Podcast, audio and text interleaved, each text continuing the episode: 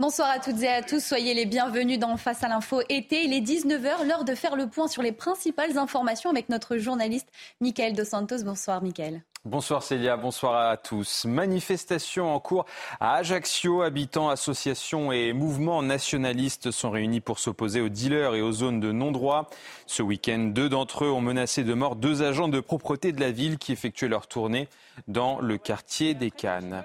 À Nice, cette fois-ci, des habitants sont également désespérés face aux dealers. Insultes, menaces, dégradations, fouilles des résidents d'un immeuble HLM vivent un calvaire depuis maintenant plusieurs années. Aujourd'hui, ils dénoncent ces agissements à travers un collectif et réclament de l'aide pour pouvoir vivre sereinement.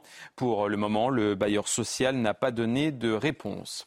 Enfin, dans moins de trois semaines a lieu la rentrée scolaire. Premier constat, le prix des fournitures euh, s'envole. D'après la Confédération nationale des familles, il faudra débourser jusqu'à 427 euros pour un lycéen, soit une hausse de 11,3% par rapport à 2022. Les élèves de primaire sont principalement touchés par cette augmentation due à l'inflation. Voilà pour euh, ce journal. Je vous laisse en compagnie de Célia Barotte et ses invités euh, pour Face à l'info. Merci beaucoup, euh, Michael, et on se retrouve euh, tout à l'heure pour d'autres informations. À ma table pour, euh, pour ce Face à l'info été, Nathan Dever, écrivain, bonsoir. Olivier D'Artigol, bonsoir. Vous êtes chroniqueur politique. Bonsoir. bonsoir. Euh, Alexandre Devecchio, journaliste au Figaro, bonsoir. Bonsoir. Et Régis Le Sommier, directeur de la rédaction euh, Omerta. Messieurs, bonsoir. Au sommaire de cette émission, euh, la tribune publiée ce matin par Luc Ferry dans les colonnes du Figaro. Son titre est explicite. La gauche, c'est bien, la droite, c'est mal. Pour nous, Régis Le Sommier s'est penché dessus et nous donnera son analyse. Il reviendra notamment sur le cas Edwy Plenel et ses déclarations. Direction le 7e art avec Alexandre Devecchio. Nous reviendrons ensemble sur le phénomène Barbie et les différentes polémiques que le film a suscitées. Dernière en date, son interdiction dans divers pays musulmans et notamment l'Algérie. Nathan Dever, lui, s'est intéressé au rôle de la Chine sur la scène internationale. Est-ce le nouveau pays médiateur de l'échiquier géopolitique mondial? L'expertise de notre écrivain à suivre. Enfin, c'est en musique que nous terminerons cette émission. Olivier D'Artigol va décrypter le phénomène Jean-Jacques Goldman. Que représente le chanteur dans la société française? Doit-il faire son grand retour Nous poserons la question à nos éditorialistes. Un programme varié qui pourrait être interrompu par le discours du président de la République Emmanuel Macron à Borne-les-Mimosas. Mais on est ensemble jusque 20h face à l'info été. C'est parti.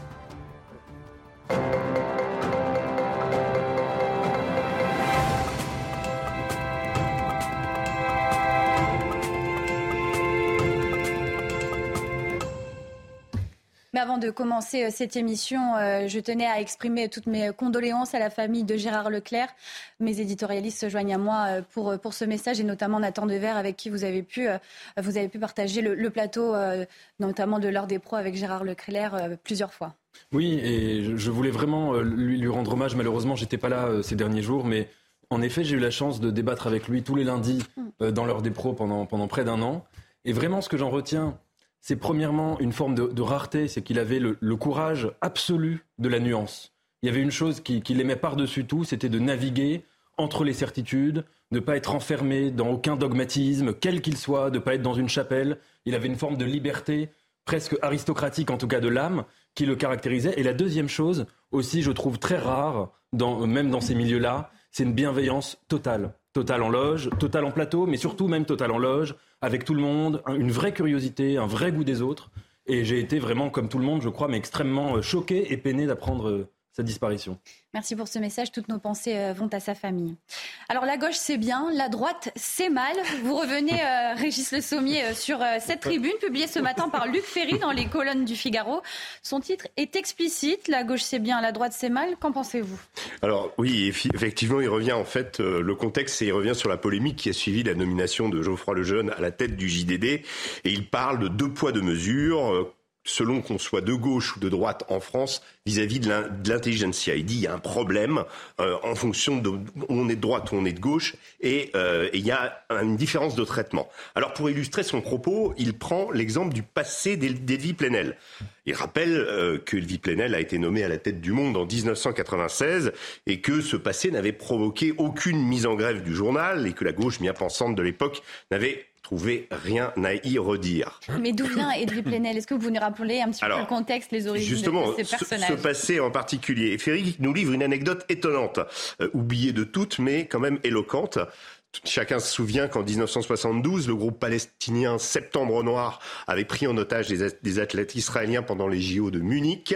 Euh, une prise d'otage qui se soldera par la mort de 17 personnes, dont 11 athlètes. Et Eddie Plenel, à l'époque, travaillait pour un journal qui s'appelait euh, l'hebdomadaire de la Ligue communiste révolutionnaire. Il avait un, pseudo qui était Joseph Krasny, donc Joseph le Rouge, dans précisément un hebdomadaire qui s'appelait Rouge. Bon, euh, voilà. Donc le, le cadre étant posé, euh, Eddie Plenel, en fait, a déclaré que euh, la fin tragique des athlètes a été voulue et provoquée par les puissances impérialisme et impérialistes et tout particulièrement Israël. Alors, euh, aucun, il, écrivait à l'époque, aucun révolutionnaire ne peut se désolidariser de Septembre Noir. Nous, nous devons défendre inconditionnellement les militants de cette organisation face à la répression. Alors évidemment, le temps a passé, euh, il l'a reconnu lui-même que c'était l'opinion générale de l'extrême gauche à l'époque. Euh, il s'est désolidarisé de ses propos, mais euh, toujours Trotsky, il a continué à explique Luc Ferry, il a continué à poursuivre de sa vindicte ses opposants, et on, se souvient en particulier de l'atroce affaire Baudis. en fait, tous ceux qui ne partagent pas ses opinions, ça c'est typique du trotskisme. Mais qu'est-ce que ça veut dire? Eh bien, ça veut dire que euh, Plenel, en fait, n'a pas eu de traitement euh, euh, comment accablant quand il est arrivé à la tête du monde. Personne n'a dit, mais attendez, euh, vous vous rendez compte de ce que vous avez dit à l'époque à propos de ces athlètes, leur mort atroce, etc., etc. Ça, tout ça, s'est passé aux oubliettes. Et puis Luc Ferry rappelle que Edwy Plenel a qualifié récemment notre chaîne CNews comme une chaîne de guerre civile. Oui, voilà, encore une fois. Alors parce que ça, c'est voilà, un passé comme le sien devrait l'amener à davantage de modestie dans ses jugements. Or, il n'en est rien, juste parce que justement, Plenel est de gauche et le fond de la pensée de gauche, c'est le bien. Et là, Ferry nous rappelle la querelle entre deux intellectuels très intéressants, qui sont Raymond Aron et Alain Besançon, au, sujet des morts du nazisme et du stalinisme. Alors, il nous explique que dans Démocratie et totalitarisme, Aron fait en effet observer que le communisme a pu séduire des braves gens euh, par son projet d'émancipation, tandis que le nazisme était d'entrée de jeu euh, une ignominie. Besançon lui répond que ce qui compte n'est pas tant la profession de foi affichée, mais le fait qu'on a affaire dans les deux cas à des idéologies dévastatrices autant l'une que l'autre, l'expérience communiste s'étant soldée par encore plus de morts que le nazisme. Alors on pourrait compléter, j'ai trouvé très intéressant ces, réflexions parce que je, me suis dit qu'on pourrait la, compléter sur le fond euh, également et sur la production journalistique qui a pu être faite ces dernières années. Et, cette réflexion m'a rappelé, euh, par exemple, la, couverture, pour revenir à l'affaire euh, Geoffroy Lejeune, la couverture du journal Libération qui il y a peu mettait Geoffroy Lejeune en couverture avec ce titre Le jour du Seigneur, S-A-I-N-G-N-E-U-R. Voilà. Euh, il faudrait quand même rappeler à ce journal que son traitement, par exemple, de l'arrivée des Khmers rouges à Phnom Penh le 17 avril 1975, avec un titre sur Libération, le drapeau de la résistance flotte sur Phnom Penh, et le jour suivant, sept jours de fête pour une libération. Alors, je précise quand même que les, les Khmer rouges sont responsables euh, d'entre environ 1,7 et 2,5 millions de personnes sur une population du Cambodge qui à l'époque comptait 8 millions d'individus. Aucun mea culpa officiel de Libé. Simplement, l'auteur du papier, Patrick Sabatier, s'est euh, repenti euh, dix ans plus tard à l'occasion du film La déchirure. En fait, il parle surtout de sa déchirure. Et le 13 février 1985, il explique à trop avoir voulu avoir raison de cette guerre, on s'est laissé aveugler, on n'a rien vu, rien compris, ou presque. Alors le monde n'était pas en reste à l'époque, avec son correspondant Patrice de Beer euh, saluant l'enthousiasme populaire qui accompagne l'entrée des Khmers rouges à Phnom Penh. Euh, on pourrait aussi rappeler le passé maoïste du fondateur de Libération, Serge Julie, qui ne semble pas poser de problème, ni lui être rappelé à chaque fois qu'il passe à la télévision. Pourtant, euh, rappelons aussi les millions de morts causés par l'idéologie maoïste appliquée à la Chine, notamment à l'occasion de la révolution industrielle. Là aussi, euh, dire qu'on a changé suffit à être exonéré et on n'en parle plus. Et Geoffroy Lejeune dans tout ça, ben, Geoffroy Lejeune, en revanche, c'est un patron le patron d'un quotidien qu'il n'a jamais soutenu aucune idée ayant conduit à des exécutions de masse. Il ne s'est jamais reconnu dans le concept d'extrême droite qui pourtant est apposé à son nom dès qu'on parle de lui, en particulier sur les médias du service public. Il est désigné coupable et dans cette désignation, il n'y a aucun pardon possible. Vous me direz, si pardon il devait y avoir, encore eût-il fallu qu'il eût fait quelque chose. Mais alors, que nous dit finalement euh, Luc Ferry dans cette tribune? Alors, Luc Ferry nous dit qu'il vaut mieux, selon lui, qu'on sache les opinions d'un directeur de rédaction. Pense qu'il est sain que les directeurs des journaux affichent sans phare leurs engagements, ce qui ne doit nullement les empêcher de donner la parole à ceux qui ne pensent pas comme eux. Mais qu'en revanche, il pense, et ça c'est sa conclusion, que la social-démocratie, en fait, tout ça c'est l'objet du, du, fait que la social-démocratie s'est couchée devant Mélenchon et a vendu son âme à la nupe, c'est qu'il serait temps que les grandes consciences du camp du bien prennent leur plume pour dénoncer ce qu'il appelle le sectarisme de gauche. Merci beaucoup, euh, Régis Le Sommier. Un mot rapide, peut-être, Olivier D'Artigol, sur cette euh, tribune euh, et, sur cette analyse de Régis Le Sommier. Merci. Bah, bon, Régis peigne différentes périodes, sans, sans, tomber dans le, j'ai envie de dire, dans, dans les dangers de l'anachronisme. C'est ça qu'il ne faut pas faire, prendre les lunettes d'aujourd'hui pour réinterpréter une période historique où la bataille idéologique et politique euh, était plus ou moins dense. Moi, je, préfère, je tiens à le dire, des lignes idéologiques et politiques. Mmh. Je préfère ça. Mmh. J'aime bien qu'elles soient assumées, défendues, et qu'on puisse, à partir de là, euh, discuter, s'opposer, ou converger si besoin sur euh, des sujets ou pas. après, bon, pour être un peu morpion, imaginez, vous allez me dire que c'est l'argument de l'absurde, mais si en plein été, euh, un scénario que je vous demande d'imaginer. Euh, Edoui Plenel avait été euh, débarqué de Mediapart. Je tiens à dire d'ailleurs que l'équipe de Mediapart sort des articles et des enquêtes qui ont pu euh, toucher juste et, et, mettre la plume dans la plaie sur de, de véritables sujets. Mais si Edoui Plenel était débarqué de Mediapart pour prendre la tête de valeur actuelle, peut-être que ça aurait fait un peu de, de, de foin dans l'équipe actuelle de valeur actuelle. Euh, je, crois que chacun maintenant va pouvoir regarder tout ça de près. C'est-à-dire le JDD tel qu'on l'a connu, et que je lisais tous les dimanches par, euh, par j'ai envie de dire, euh, discipline, mais qui pouvait aussi me tomber les mains hein, sur certains moments, puisque c'était le canal d'expression de, la Macronie et des ministres qui avaient quelque chose à dire, plus ou moins.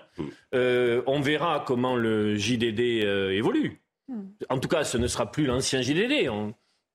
On, a déjà une petite idée. Euh, on est libre de l'acheter ou pas. On est libre de s'y référer ou pas. Et moi, donc, j'aime bien, euh, j'aime bien cette liberté-là. Après, euh, j'ai des désaccords avec Edoui Plenel, mais je souhaite aussi qu'Edoui Plenel puisse continuer à travailler tel qu'il le fait parce que véritablement, ils ont pu, sur un certain nombre de sujets dans la vie politique et sociale, sortir des choses qui, qui ne sont pas sorties mais, ailleurs. Je crois que personne n'a demandé la tête d'Edwy Plenel sur ce plateau. Et, hein. c'est toute la différence. Ce qu'on explique, c'est qu'il n'y a pas de guillotine pour Edwy Plenel. Il n'y a pas de guillotine pour Edwy Plenel quand Comme je sentais quand même une charge un peu... Non, mais il y, a beaucoup d'ironie, mais, mais hmm. euh, il n'y a pas eu d'exécution d'Edwy Plenel euh, par les classiques de la droite et puis après, au moment où il arrive. Et puis après, et puis après juste une, une, autre petite idée. Bon, j'ai bien vu. est ignoble. La, la, une, la une sur euh, Geoffroy, avec qui on a plaisir de discuter, n'est peut-être pas très agréable pour lui, pour ceux qui le soutiennent dans l'IB. Bon, on hmm. peut contester la une ou pas. Il y a eu des unes de valeur actuelle qui étaient aussi très contestables. et qu'on donnait lieu, y compris à des condamnations en justice notamment celle On va aller sur un sujet euh, beaucoup plus euh, doux et beaucoup plus rose avec Alexandre Devecchio, quoique exactement. Parce qu'en moins d'un mois, Barbie a déjà dépassé les 4 millions d'entrées en France et le milliard de dollars euh, dans le monde. Comment expliquer ce succès fulgurant? Peut-on parler d'un véritable phénomène de société? Est-ce que vous êtes dans le, la Barbie vibes?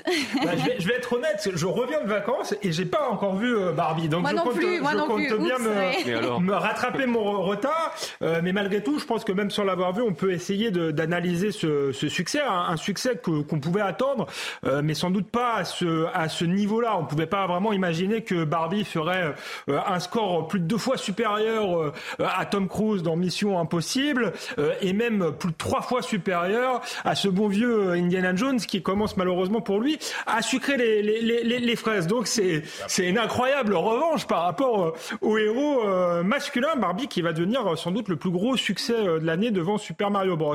L'un des premiers éléments d'explication tout simplement c'est la puissance de la marque. En fait Barbie c'est comme McDo tout le monde connaît euh, et on a grandi avec, euh, en quelque sorte. Je vais vous donner quelques chiffres mhm. euh, étourdissants.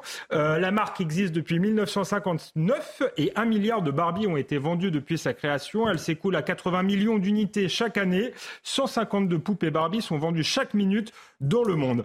ceci dit, je pense que la puissance de la marque n'explique pas tout et que quand on atteint ce type de chiffres, euh, au cinéma, c'est que ça fait écho euh, à, euh, à, ce qui se passe dans la société. Et c'est pour ça que je vous posiez la question est-ce que c'est un phénomène de société? Je pense que oui. on l'a vu en France avec de grands succès populaires. Je pense par exemple à Bienvenue chez les Ch'tis. ça c'était c'était juste après le, le non au référendum de 2005. Je crois que ça faisait écho à une volonté des Français de se réenraciner, d'être fiers de leur région. par exemple, on pourrait citer un autre film, Intouchable, qui est sorti après les émeutes de banlieue, il y avait peut-être derrière une volonté de réconciliation. Qu'est-ce qu'on a fait au bon Dieu? Euh, Les gens en avaient marre, je crois, du politiquement correct et mm. d'une certaine forme de communautarisme. Si on prend à l'échelle mondiale un film comme Titanic, euh, sort au tournant du, siècle et je pense qu'il traduit une angoisse par rapport au progrès technique, technologique. Avatar fait écho euh, à la crise écologique liée euh, au réchauffement climatique et plus récemment le retour de, Top Gun qui a été un immense succès aussi. Je crois que c'est un peu la revanche du mal blanc occidental. Et donc là, je pense que justement Barbie, c'est ça, ça, interroge dans une société où finalement les, relations hommes-femmes sont, sont plus compliquées compliqué euh, qu'on le, croyait et où euh, les hommes et les femmes ne savent pas euh, forcément se, situer. Mais c'est aussi un film qui divise, notamment sur la question du féminisme. oui, tout à fait. C'est pour ça que je disais que ça interrogeait les relations hommes-femmes. Et c'est vrai que au Figaro, au Figaro Vox, euh, on a reçu euh, différentes tribunes sur euh, Barbie qui, ce qui est amusant, c'est qu'elles disent un peu tout et son contraire. Alors certains y voient un film de propagande néo-féministe et misant. Hein. c'est le cas de Dan de Guéry qui nous a fait une belle tribune. C'est une, une normaléenne. Elle regrette que les Ken soient montrés comme de, des, des, des, personnes stupides et superficielles, tout juste bons à se pavaner sur, sur la plage. et que dans le vrai monde, les hommes soient montrés tous comme des machos et des grossiers. bien loin du une histoire d'amour, écrit-elle, la relation entre Barbie et Ken s'achève par un Ken en pleurs qui regrette le patriarcat et qui accepte finalement le pouvoir des Barbie. Euh, ça, c'est une vision des choses, mais on a reçu euh, exactement l'inverse. C'est une tribune de la philosophe Eliette Abécassis qui euh, nous dit au contraire que Barbie est une satire, et justement une satire du néo-féminisme à, la MeToo, de la théorie du genre, et que c'est loin d'être justement pour le, le féminisme revanchard qu'on voit notamment chez Sandrine Rousseau. Alexandre, je vais vous, justement ah. vous, couper pour euh, juste annoncer euh, l'arrivée d'Emmanuel Macron accompagné de Brigitte Macron à Borne-les-Mimosas. Le président euh, de la République ne devrait pas tarder à prendre la parole après son arrivée. Mais vous avez peut-être encore quelques minutes pour terminer. il aurait pu, attendre Mais il choisit les meilleurs programmes. Écoutez, il choisit, il choisit son meilleur moment. Interrompu par Barbie et Il va falloir choisir soit la parole du président, soit Barbie. Barbie.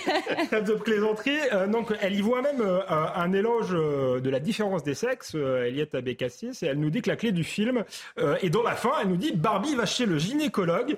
Pourquoi cette chute? Peut-être parce que le, la meilleure réponse à la théorie du genre, c'est l'existence des gynécologues. Si les femmes vont chez le gynécologue, c'est que c'est bien que la théorie du, du genre est fausse et qu'il existe bien un sexe féminin et un sexe masculin. En tout cas, pour un film qui devait être un film de placement de produits, une gigantesque opération euh, marketing, on, voit qu'il a le mérite sans doute de faire euh, réfléchir et que c'est peut-être un film plus politique qu'on ne, le croirait. Et il a été euh, interdit dans les pays arabes, notamment en Algérie, donc c'est vraiment un film plus politique qu'on ne le pense. Oui, euh, d'ailleurs, euh, le grand écrivain euh, algérien Kamel Daoud a, résumé ça d'une formule que je trouve très amusante. Il dit ce sont les barbus contre Barbie. et on a une tribune également dans le Figaro. Décidément, c'est la journée du Figaro de l'ambassadeur, de l'ancien ambassadeur. Nous, nous ne faisons pas de placement de produits. Hein. exactement. on, va voir nos ventes exploser comme les comme les Barbies. et, et, donc l'ancien ambassadeur en, Algérie, Xavier Driancourt, nous a fait une tribune et il dit que euh, finalement cette, cette interdiction, c'est quand même, euh, hélas, la preuve que euh, l'islamisme progresse euh, en Algérie. C'est un gouvernement militaire, mais la société est de plus en plus euh, euh, islamisée. Ça a été également interdit dans beaucoup de pays arabes, le Pakistan, le Koweït, le Qatar, bien sûr. je crois que, alors, Kamel Daoud était pessimiste, disait, ce sont les barbus contre Barbie, et à la fin, ce sont les, barbus, les barbus qui gagnent. c'est vrai, sans doute dans ces pays-là, mais ils gagnent grâce à des méthodes totalitaires, grâce à la censure. Donc ça nous montre aussi que leur modèle euh, islamiste est un modèle bien fragile. C'est un modèle qui a peur euh, de simples caricatures et c'est un modèle qui a peur euh, d'une simple Barbie. Et il n'y a pas que Barbie qui est censurée. La censure s'abat aussi sur les cinéastes iraniens. Oui, je voulais en profiter pour, pour parler du cinéaste Saïd Roustani, qui est vraiment qui est un nom compliqué à, donner, mais euh, qu'il faut bien retenir parce que c'est un grand, grand cinéaste. Il a, il a présenté, euh, il a fait déjà deux films, La Loi de Téhéran, qui sont sortis en France, et Leila et ses frères, qui étaient à Cannes. Euh, et euh, là, il est condamné à six mois de prison justement parce qu'il a été à Cannes euh, présenter son film et interdit pendant cinq ans finalement de, filmer.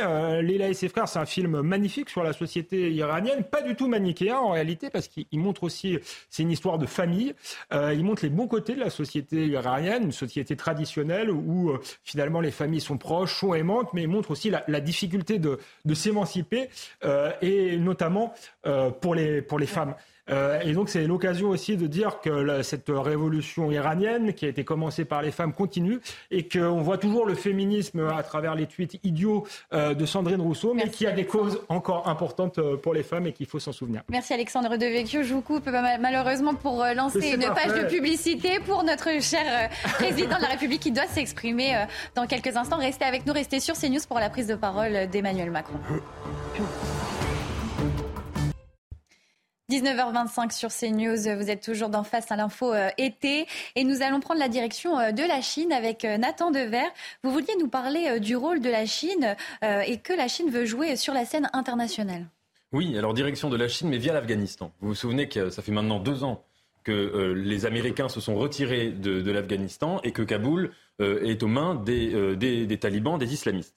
Or, il y a deux ans, à cette époque-là, quand tous les pays, évidemment, euh, euh, et toutes les grandes puissances euh, prenaient leur distance avec le régime des talibans et surtout voulaient créer une sorte de délai de décence avant d'avoir la moindre relation officielle ou officieuse avec eux, il y a eu un pays qui les a reconnus officiellement, qui a été parmi les premiers, ou le premier à les reconnaître officiellement, qui a maintenu l'ambassade, qui a dit que les liens avec l'Afghanistan allaient être encore plus forts qu'avant.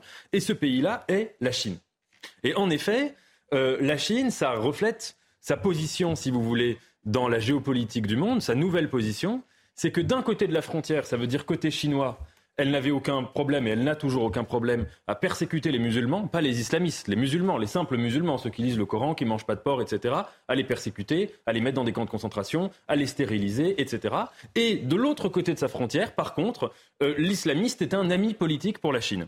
Ce paradoxe-là dessine bien la place que la Chine entend avoir dans le monde sur fond d'un échec constant euh, des États-Unis, c'est-à-dire de la position géopolitique des États-Unis, à la fois extérieure et aussi intérieure. Ça veut dire d'une renonciation euh, de la part même du pouvoir américain à, mener euh, une lutte, si vous voulez, d'influence impériale, entre guillemets. Depuis cet épisode d'il y a deux ans, c'est pas un épisode, depuis cette hum. tragédie d'il y a deux ans, il y a eu au moins deux grands moments qui montrent le, rôle d'influence que la Chine entend jouer. Premier moment, il y a quelques mois, qui nous a tous saisis, hum. c'est quand on a annoncé qu'il y avait une normalisation des rapports entre l'Arabie saoudite et l'Iran. Arabie saoudite et Iran, qui sont euh, des ennemis, euh, en tout cas pas forcément d'une guerre armée, mais des ennemis politiques euh, historiques. Arabie saoudite et Iran, qui aujourd'hui étaient donnés pour avoir des, des, relations de plus en plus dégradées, tant et si bien d'ailleurs qu'on disait que l'Arabie saoudite était sur le point de normaliser ses relations avec Israël, de créer des ambassades, etc., et que tout cela était contre l'Iran. Et donc quand la nouvelle est tombée que euh, le Riyad euh, décidait de créer, de faire des accords, de signer des accords avec euh, l'Iran, ça a évidemment créé une onde de choc. Et tout cela a été fait sous la médiation chinoise. Chinoise, c'est très intéressant, sachant qu'au même moment, il y avait une médiation américaine pour que l'Arabie saoudite se rapproche notamment d'Israël. Alors pourquoi la Chine a réussi, ça c'est incontestablement quoi qu'on en pense, c'est un coup majeur, c'est un retournement de situation. Pourquoi la, Chine a réussi à faire ça? Parce qu'elle elle a compris stratégiquement que les intérêts euh, de Mohamed Ben Salman euh, sont premièrement de moderniser euh, l'économie euh, et la vie et la société euh, saoudienne, et que cette modernisation supposait, si vous voulez, d'avoir tellement d'investissements euh, importants, dangereux, je pense notamment à la ville complètement futuriste de Neom qu'il construit au nord-ouest euh, de l'Arabie saoudite, que évidemment qu'à un moment, pour MBS, même si, pour des raisons à la fois théologiques, religieuses, économiques, politiques, même si l'Iran est un adversaire profond, il s'est dit qu'il ne fallait pas tout miser sur la menace iranienne. Et la deuxième raison, c'est que ça permettait aussi, encore une fois dans la stratégie de MBS, de, de, pour le coup, pour le coup, par la médiation iranienne, de faire en sorte de, euh, de, de sortir de, la tragédie euh, du, du, Yémen aussi. Donc ça, c'était un premier, euh, premier événement qui montre bien la place que la Chine entend jouer. Deuxième événement, le 24 février dernier, concernant la guerre en Ukraine, on se souvient que la position de la Chine a été plus que trouble depuis le début de cette guerre. Et donc, la Chine a émis un document en 12 points, qui est une proposition, si vous voulez, de médiation chinoise pour régler le, le, conflit russo-ukrainien, avec des propositions, une dizaine de propositions qui ménagent un peu la chèvre et le chou.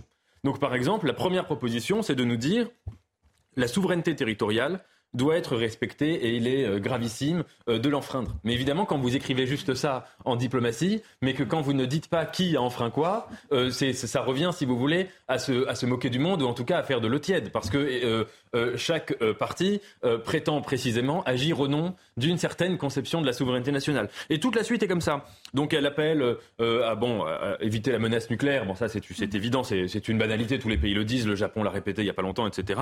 Elle appelle à l'arrêt des combats, etc et à dire qu'il faut se mettre autour de la table pour discuter avec la Chine comme grand médiateur.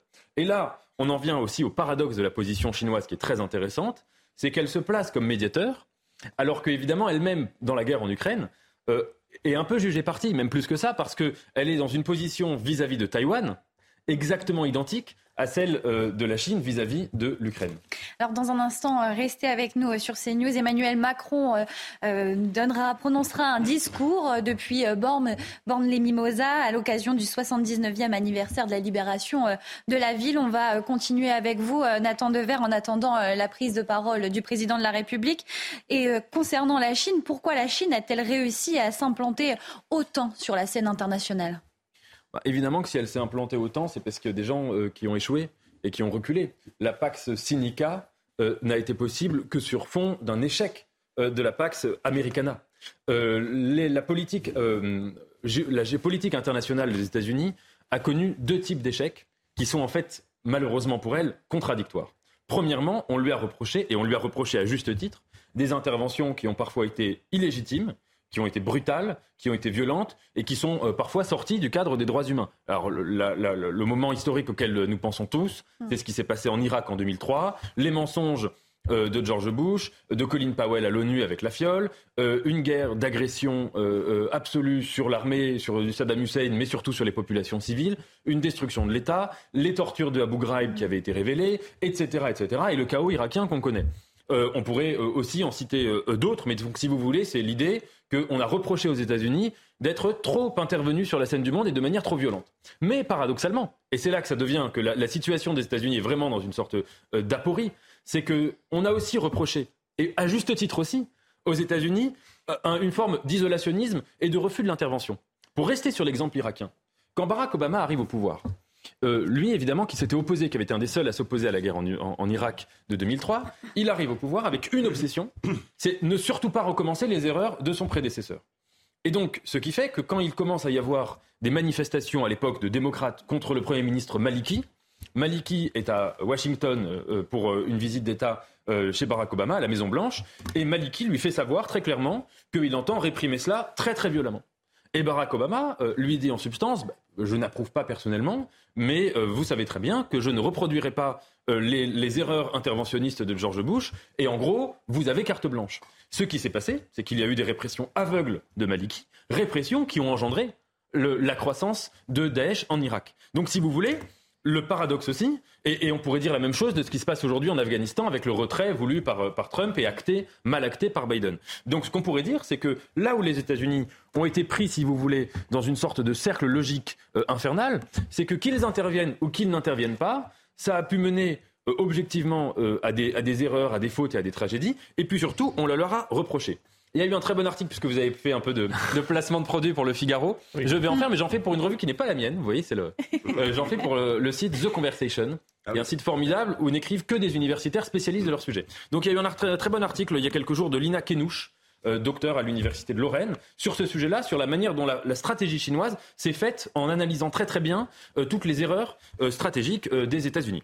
Et alors, dans ce contexte, il y a un élément très intéressant, c'est que donc, après euh, s'être positionné sur la question afghane, après s'être positionné sur la question majeure de l'Arabie saoudite et avoir essayé de se positionner sur la question ukrainienne, les, euh, euh, les Chinois essayent de se positionner sur le règlement du conflit israélo-palestinien. Ils ont proposé récemment de devenir les nouveaux médiateurs du conflit, sachant que depuis 1948 et même avant, le grand médiateur historique, enfin ça a été les Anglais, mais surtout ce sont les États-Unis. Or, ce qu'on reproche évidemment aux États-Unis, ce que en tout cas notamment les Palestiniens reprochent aux États-Unis, c'est deux choses. Premièrement, c'est d'avoir été dans un soutien euh, très clair, beaucoup plus à Israël qu'aux euh, Palestiniens, donc si vous voulez, de ne pas être neutre. Mm. Et deuxièmement, plus grave encore, d'avoir créé toute leur médiation autour d'une grande fiction, fiction qui a été à l'origine des accords d'Oslo, fiction qui a été encore dans tous les discours de Barack Obama, etc., euh, qui était la fiction d'un État palestinien et d'un État israélien, de la paix par les deux États. Mais en entretenant cette, fiction, tout en continuant, si vous voulez, à laisser Israël s'implanter de plus en plus en Cisjordanie pour rendre de facto impossible l'existence d'un État palestinien. Parce que si vous voulez, à partir du moment où la, Cisjordanie est devenue une sorte de grand, euh, de, grand système avec plein d'enclaves superposées les unes dans les autres, eh bien vous ne pouvez pas construire un État euh, sur du gruyère, avec euh, une, absence totale de continuité territoriale. Donc, si vous voulez, les, Palestiniens ont bien compris que la médiation américaine n'avait pas été vraiment pour eux une médiation. Et donc, intéressant, 80% des Palestiniens veulent que la Chine soit le nouveau médiateur du conflit. Donc ça, c'est un exemple, me semble-t-il, majeur du fait que sur les quatre grands conflits qui ont euh, animé euh, le monde euh, ces dernières années, sur les quatre, la Chine en, a réussi deux, donc c'est-à-dire, enfin, a réussi à s'implanter dans les deux, l'Afghanistan et les Saoudiens, et essaye sur Israël et a échoué sur l'Ukraine. Mais en tout cas, il y en a deux sur quatre où elle, elle s'est imposée comme le médiateur, sinon premier, du moins très important. Quelle conclusion peut-on en tirer quant à la réorganisation du monde? Alors une conclusion premièrement qui est évidente, euh, je ne vais même pas m'étendre trop longuement, c'est que évidemment nous vivons euh, une époque qui sonne le glas euh, du monopole, si vous voulez, de la suprématie américaine, qui est monopole qui s'est imposé à la fin de la guerre froide. cette, si vous voulez, ce n'est pas forcément ce crépuscule, mais en tout cas, ce qui est certain, c'est que les Américains n'ont plus ce monopole-là. C'est confirmé par euh, le sommet des BRICS qui va avoir lieu euh, du 22 au 24 août, où donc les pays euh, émergents, dont la Chine, vont se réunir et autour de la table, ils vont envisager, notamment à Johannesburg, et ils vont envisager notamment une chose, c'est éventuellement de créer une monnaie commune pour s'affranchir du dollar. Donc ça, évidemment, ça pourrait avoir un impact absolu avec la refonte quasiment, non pas d'une nouvelle guerre froide, parce qu'il n'y aurait pas deux blocs qui s'opposent sur le fond d'une idéologie, mais en tout cas euh, d'une situation où nous étions dans un monde multipolaire, entre guillemets, mais que là, le multipolaire va être remplacé par une binarité. Ça va être les pays émergents contre les États-Unis. Et alors, dans la, dans la guerre entre cela, on peut, moi, c'est une hypothèse que je ferai souvent, mais on pourrait avoir une forme de jalousie pour la notion d'émergence. Il n'y a rien de plus beau pour un, pour un pays que d'être émergent. Vous savez, c'est la phrase du général de Gaulle euh, quand Perfit lui disait Qu'est-ce que la grandeur, mon général? Pourquoi vous parlez tout le temps de ce mot? Il disait La grandeur, c'est de pouvoir se dépasser tout le temps. C'est le propre d'un pays émergent. Ce que la France, entre guillemets, enfin, la France était dans une logique d'émergence euh, au début de la Ve République. Elle ne l'est plus aujourd'hui parce que, pour des raisons évidentes. La deuxième hypothèse, qui est plus intéressante à mon avis, c'est que c'est pas seulement, si vous voulez, une translation d'un impérialisme à, à un autre, sinon ce serait pas d'ailleurs très intéressant. C'est qu'avant tout, c'est un changement de paradigme de ce qu'on entend par la paix. Ce qui euh, explique l'efficacité de la notion chinoise euh, de paix, c'est que c'est une paix qui n'a plus rien à voir avec les droits de l'homme, qui n'a plus rien à voir avec la concorde et qui n'a plus rien à voir avec le moindre critère, si vous voulez, on pourrait dire transcendant. C'est une paix qui suppose de discuter avec tout le monde, de trouver un équilibre entre des rapports de force et de, si vous voulez, ne pas projeter sur une situation de conflictuel la moindre valeur universelle, métapolitique, morale, transnationale, etc., etc. Donc, je reprends le modèle de cette paix, c'est une paix où l'islamiste afghan peut être un ami politique, tandis que le musulman ouïghour est un ennemi absolu. Cette définition minimale de la paix, c'est celle, naturellement, euh, de la réelle politique. Et face à cela, je pense que l'enjeu intellectuel des prochaines années, ça va être de réfléchir à cette question du relativisme. Fondamentalement, le modèle géopolitique que propose la Chine, et d'ailleurs la Chine n'est pas le seul pays à proposer ce modèle-là, on peut dire que la Russie est aussi dans, ce, dans cette logique, c'est un modèle totalement relativiste où ne compte que des harmonies provisoires entre des rapports de force. Et à mon avis, l'enjeu intellectuel des dernières années, et j'aimerais finir là-dessus, c'est d'essayer de trouver une troisième voie entre un modèle qu'on pourrait qualifier sinon de néocolonialiste, qui est en tout cas celui des néoconservateurs américains, qui est, si vous voulez, euh, celui consistant à estimer que nous avons un stock, non pas de valeurs, non pas de principes, mais de valeurs, de valeurs culturelles, qui sont les nôtres et qui doivent, euh, euh, si vous voulez, s'imposer absolument en tout endroit de la planète, quitte à faire des interventions en Irak. En face, vous avez un modèle relativiste qui est d'un cynisme absolu. Et je pense que tout l'enjeu, encore une fois, c'est de trouver une troisième voie avec un travail intellectuel qui est d'essayer de faire la part des choses entre l'universel, et les valeurs culturelles de l'Occident. Ça veut dire que peut-être que dans notre représentation, toute l'erreur d'ailleurs des néoconservateurs américains, c'est que quand ils parlent, eux, de ce qu'ils appellent les valeurs universelles, euh, c'est un universel qui est hybride, qui contient tout à la fois des principes euh, transcendants, des principes, euh, des principes qui devraient s'imposer, ou que ce soit en tout cas travailler n'importe quelle société, quelle que soit sa culture, et en même temps, naturellement, un universel qui est un universel qui est travaillé par des valeurs qui sont relatives des valeurs américaines. Vous savez, quand George Bush disait qu'il menait une croisade, c'était précisément cela. Et donc, je pense qu'il faut réinventer l'universel face à la Chine et non pas rester dans une conception statique de la manière dont nous pensions jusqu'alors notre universalité. Merci beaucoup, euh, Nathan Dever. Alexandre Devecchio, je vous voyais euh, réagir. Euh, non, c'était simplement pour, pour dire bon, les régimes chinois et, russes n'ont évidemment pas ma, ma, sympathie, mais en matière de politique étrangère, je ne suis pas sûr que ce soit les seuls à être dans une forme de, de relativisme. Si on prend par exemple même pas les États-Unis, enfin si les États-Unis, euh, mais, mais, mais l'OTAN, on voit aujourd'hui que la Turquie, euh, qui euh, a un rôle quand même important dans la guerre en Arménie et, et dans l'OTAN. Donc le phénomène que vous décriviez, à mon avis, n'est pas propre, hélas, à, ces grands régimes dictatoriaux, voire totalitaires que sont la Chine et Olivier D'Artigol. Deux observations très rapides. Euh, les Chinois, pour écrire le mot crise, ils utilisent deux signes. Le premier, c'est danger, c'est un homme au bord d'un précipice. Et le second, c'est euh, opportunité. C'est-à-dire qu'il y a dans toutes les crises une opportunité à saisir. Euh, merci pour tous ces éléments. Je suis toujours étonné, moi, dans le débat politique français ou même occidental, la faible connaissance, en tout cas, de la Chine. Parce qu'il y a un moyen très précis de s'informer sur la Chine, c'est de lire la traduction du discours euh, de Xi Jinping, en l'occurrence, lors du congrès euh, du Parti communiste chinois. C'est des discours qui ne durent pas vraiment dix minutes, euh, qui sont assez construits, et où vous avez l'ensemble de la réflexion, de la stratégie, des options privilégiées par le régime chinois. Quand Xi Jinping veut développer les routes de la soie, il fait une présentation euh, très précise et les années qui suivent, c'est la mise en œuvre de ce qu'il avait euh, proposé. Euh, et je trouve qu'il y a un faible intérêt, au final, concernant la réalité chinoise dans sa complexité aussi, et que systématiquement, on se prend, systématiquement, on se prend la, tête dans le mur face à l'événement qui tombe, mais qui est annoncé et préparé depuis parfois des décennies. Parce qu'ils n'ont pas besoin d'un commissariat au plan. Hein. Je peux vous dire qu'en termes de projection, euh, il y a, il y a une, culture euh, euh, politique là-dessus.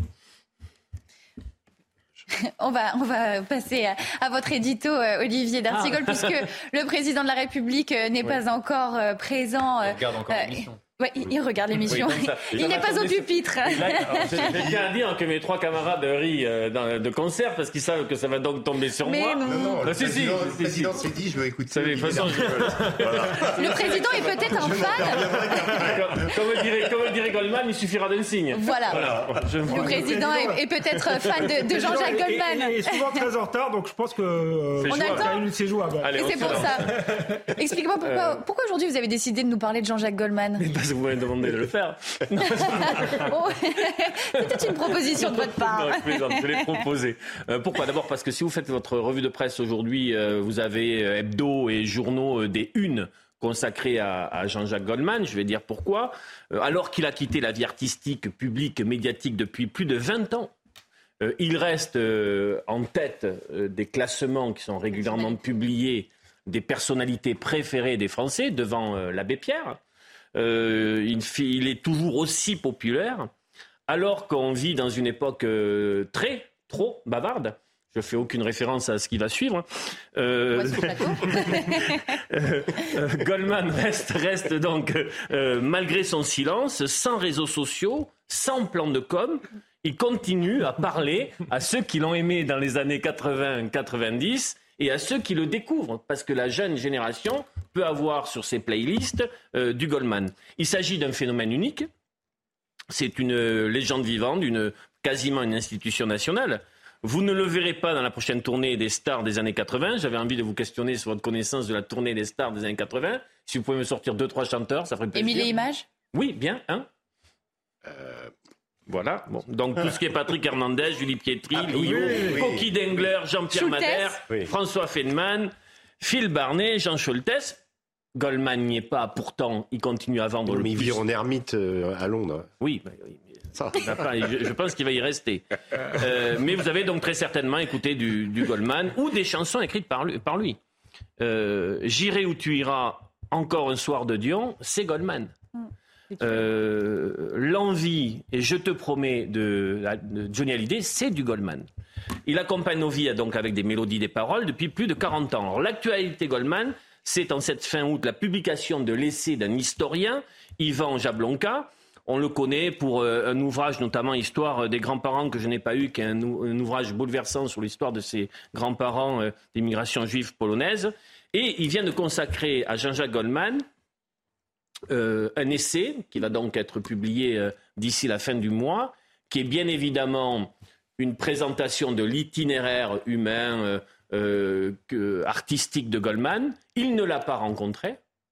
Euh, il ne travaille que sur les archives, disant que Goldman est un fait historique, qu'il est rentré dans l'histoire. Il a suffisamment de matière pour euh, traiter de son itinéraire. Mais surtout, l'auteur veut, à travers Goldman, nous parler des années 80 et 90 parler de la, sociologie française, de l'histoire politique de cette période-là, mais aussi de la manière dont ça dit de notre propre période aujourd'hui. Mais est-ce que vous pouvez nous rappeler ce, ce qu'a représenté euh, Jean-Jacques Goldman, peut-être déjà à votre échelle personnelle, et puis euh, pour, pour les Français? D'abord, cher Célia, vous n'avez pas connu cette période-là, mais nous avions tous des Walkman vissés euh, sur les oreilles. J'étais en train de naître. Ça nous arrivait de rembobiner euh, les cassettes avec le stylo. Je ne sais pas si tu te souviens de oui, cette oui, tout à fait, les technique. BASF. Les... Voilà. De, oui, très bien. ça ne nous empêche pas avec Nathan de danser dessus. Était, était, on connaît, on connaît. Oui, oui, l'époque était au top 50. On se souvient du générique du top 50. Ouais. Elle était à la boum de Sophie Marceau et non pas, euh, désolé, à Barbie. Goldman a écrasé la concurrence.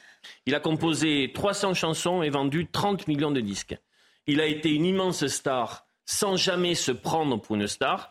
Euh, on a souvenir de lui sur ces années-là euh, d'une certaine humilité, d'une discrétion médiatique. Il y a donc les mélodies et les textes qui résonnent toujours dans notre actualité. Euh, la vie par procuration, euh, l'isolement des personnes âgées euh, dans un milieu urbain. Elle a fait un bébé toute seule avant le débat sur la PMA. Comme toi, sur l'enjeu mémoriel. Elle s'appelait Sarah et elle avait, elle n'avait pas 8 ans. Là-bas, un texte sur les migrants. Je te donne et le partage de la différence.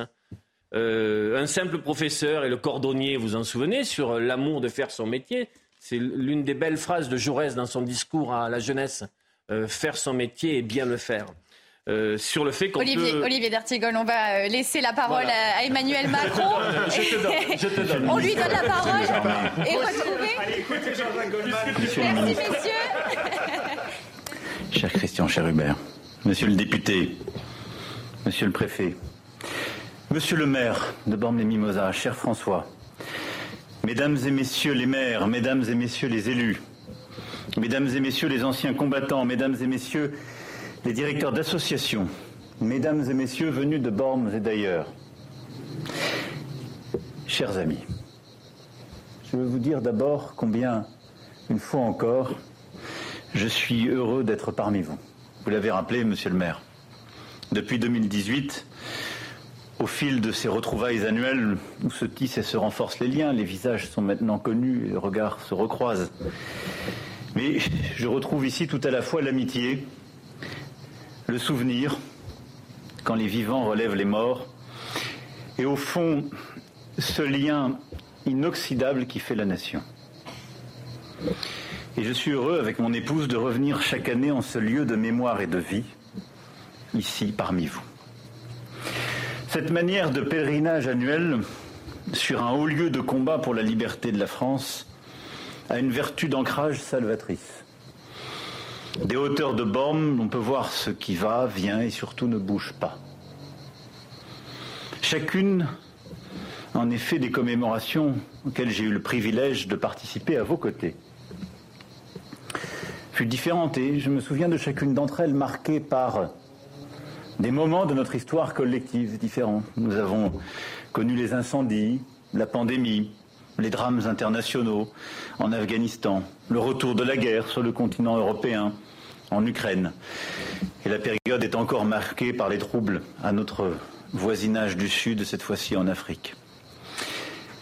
Mais cette année, avec le décès de notre cher Pierre Welch, je crois que nos retrouvailles se tiennent à un tournant. Et vous l'avez évoqué, monsieur le maire.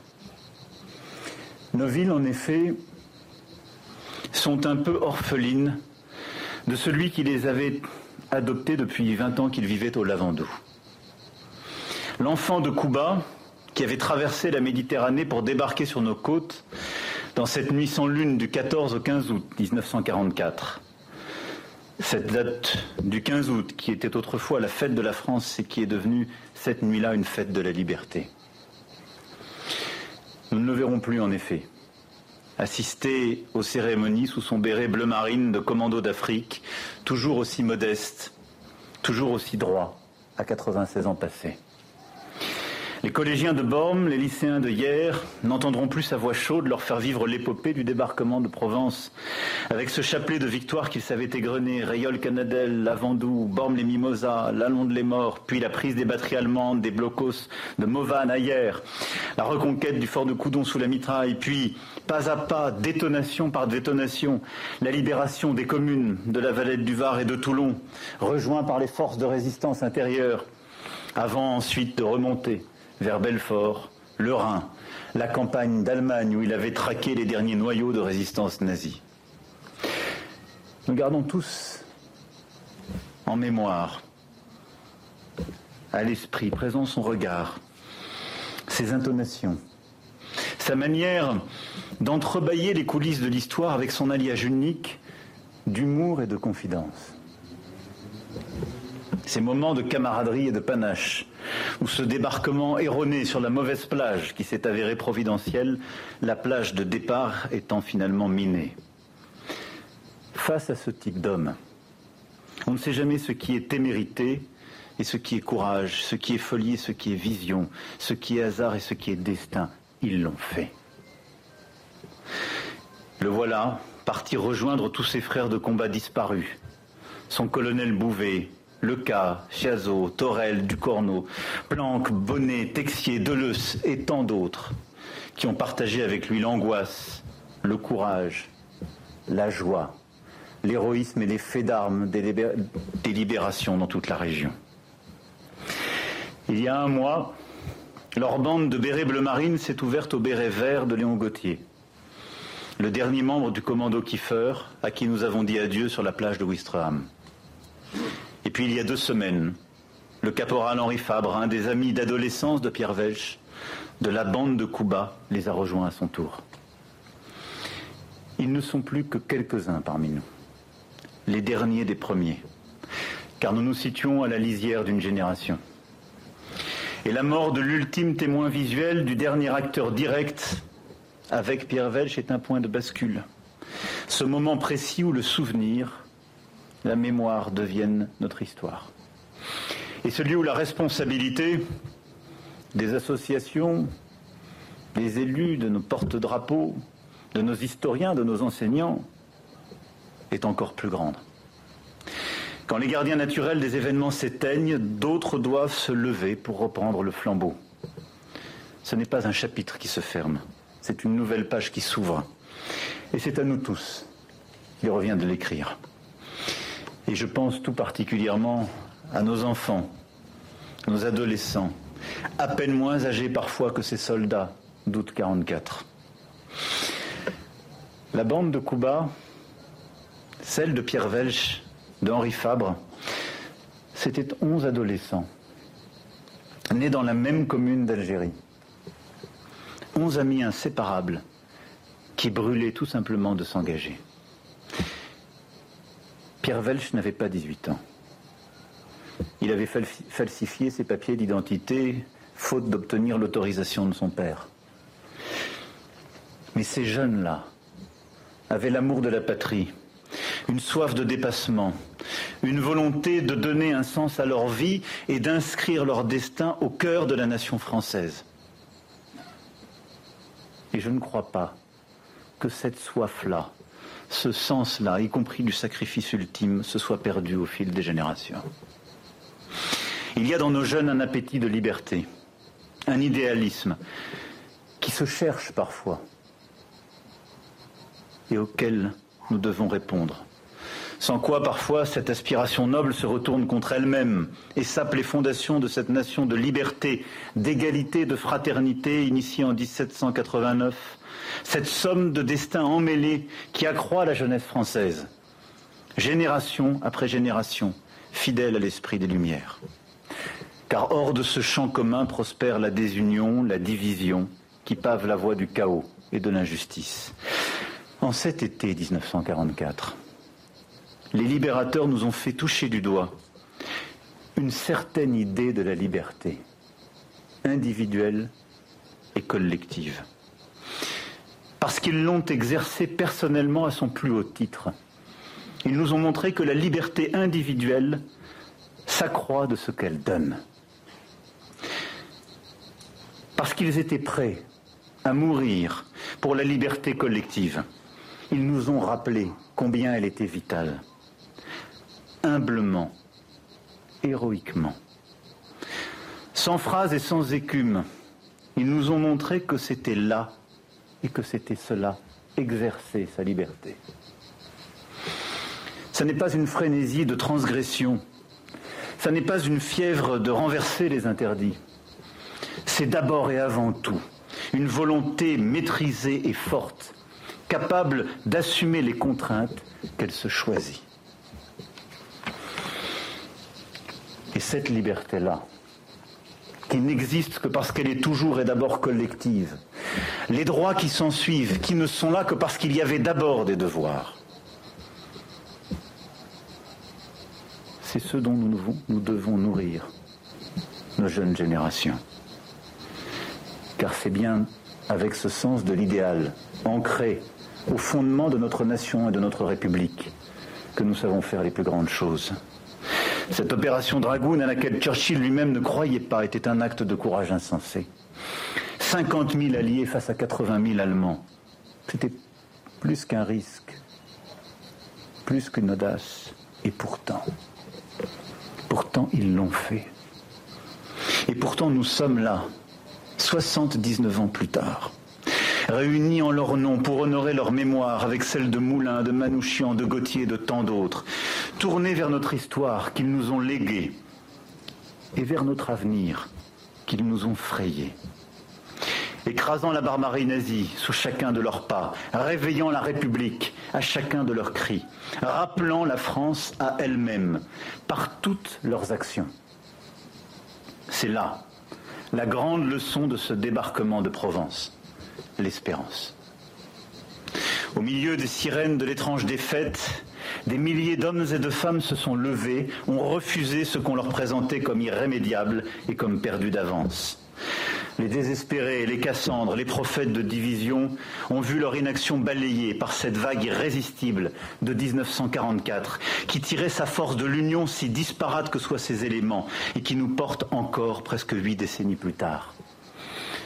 Cette résistance de l'intérieur, ces Français de Londres, nos alliés et ces Français venus du bout du Pacifique et du continent africain qui sont venus mourir sur notre sol, sur une terre qu'ils n'avaient jamais croisée pour notre liberté et nos valeurs. L'année prochaine sonnera les 80 ans de l'anniversaire du débarquement. Et les commémorations seront plus belles que jamais, à Bormes, je le sais, grâce à tous les projets que vous avez en réserve. Mais nous aurons à bâtir un temps solennel, essentiel, car la France tout entière vibrera au rythme des commémorations internationales. Et vous le savez, vous pouvez compter sur moi pour que ce débarquement de Provence, ô combien important, ait toute sa place sur l'intégralité, évidemment, notre beau département du Var, mais sur toute la côte. La France tout entière vibrera et la mission de qui permet justement de préparer ces commémorations, présidée par l'ambassadeur Philippe Etienne, associera pleinement les collectivités comme la vôtre, ainsi que l'ensemble des associations qui, depuis tant d'années, se mobilisent avec courage, ardeur et dévouement. Et là aussi, vous saurez toujours m'avoir à vos côtés. Alors je voudrais vous remercier tous autant que vous êtes, membres d'associations mémorielles ou patriotiques, borméennes et borméens, de ce chemin de mémoire que vous défrichez chaque année et où nous allons entraîner toute la France jusqu'à l'été 2024 et au printemps 2025. Nous aurons, et ceci commencera dès la libération de la Corse dans quelques semaines, un chemin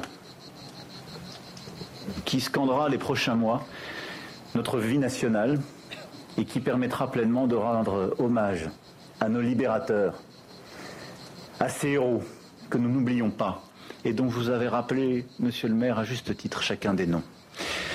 Mais n'oublions jamais, au-delà de ces jours, la leçon de courage, d'engagement et de sens qu'ils nous ont léguée, car celle-ci nous oblige et doit chaque jour nous inspirer. Nous nous y retrouverons. Vive la République et vive la France.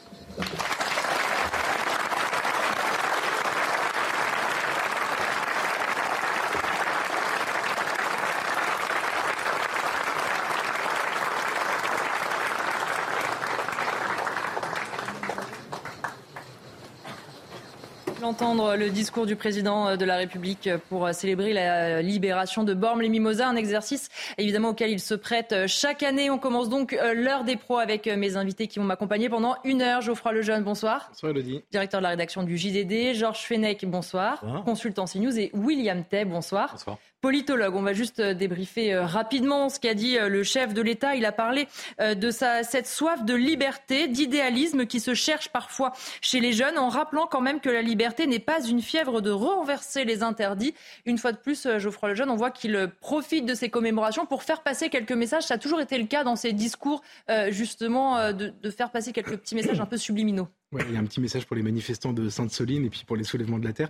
Moi, je, je, il y a une autre phrase qui m'a marqué dans, dans, ce discours, c'est quand il fait euh, écho, quand il rappelle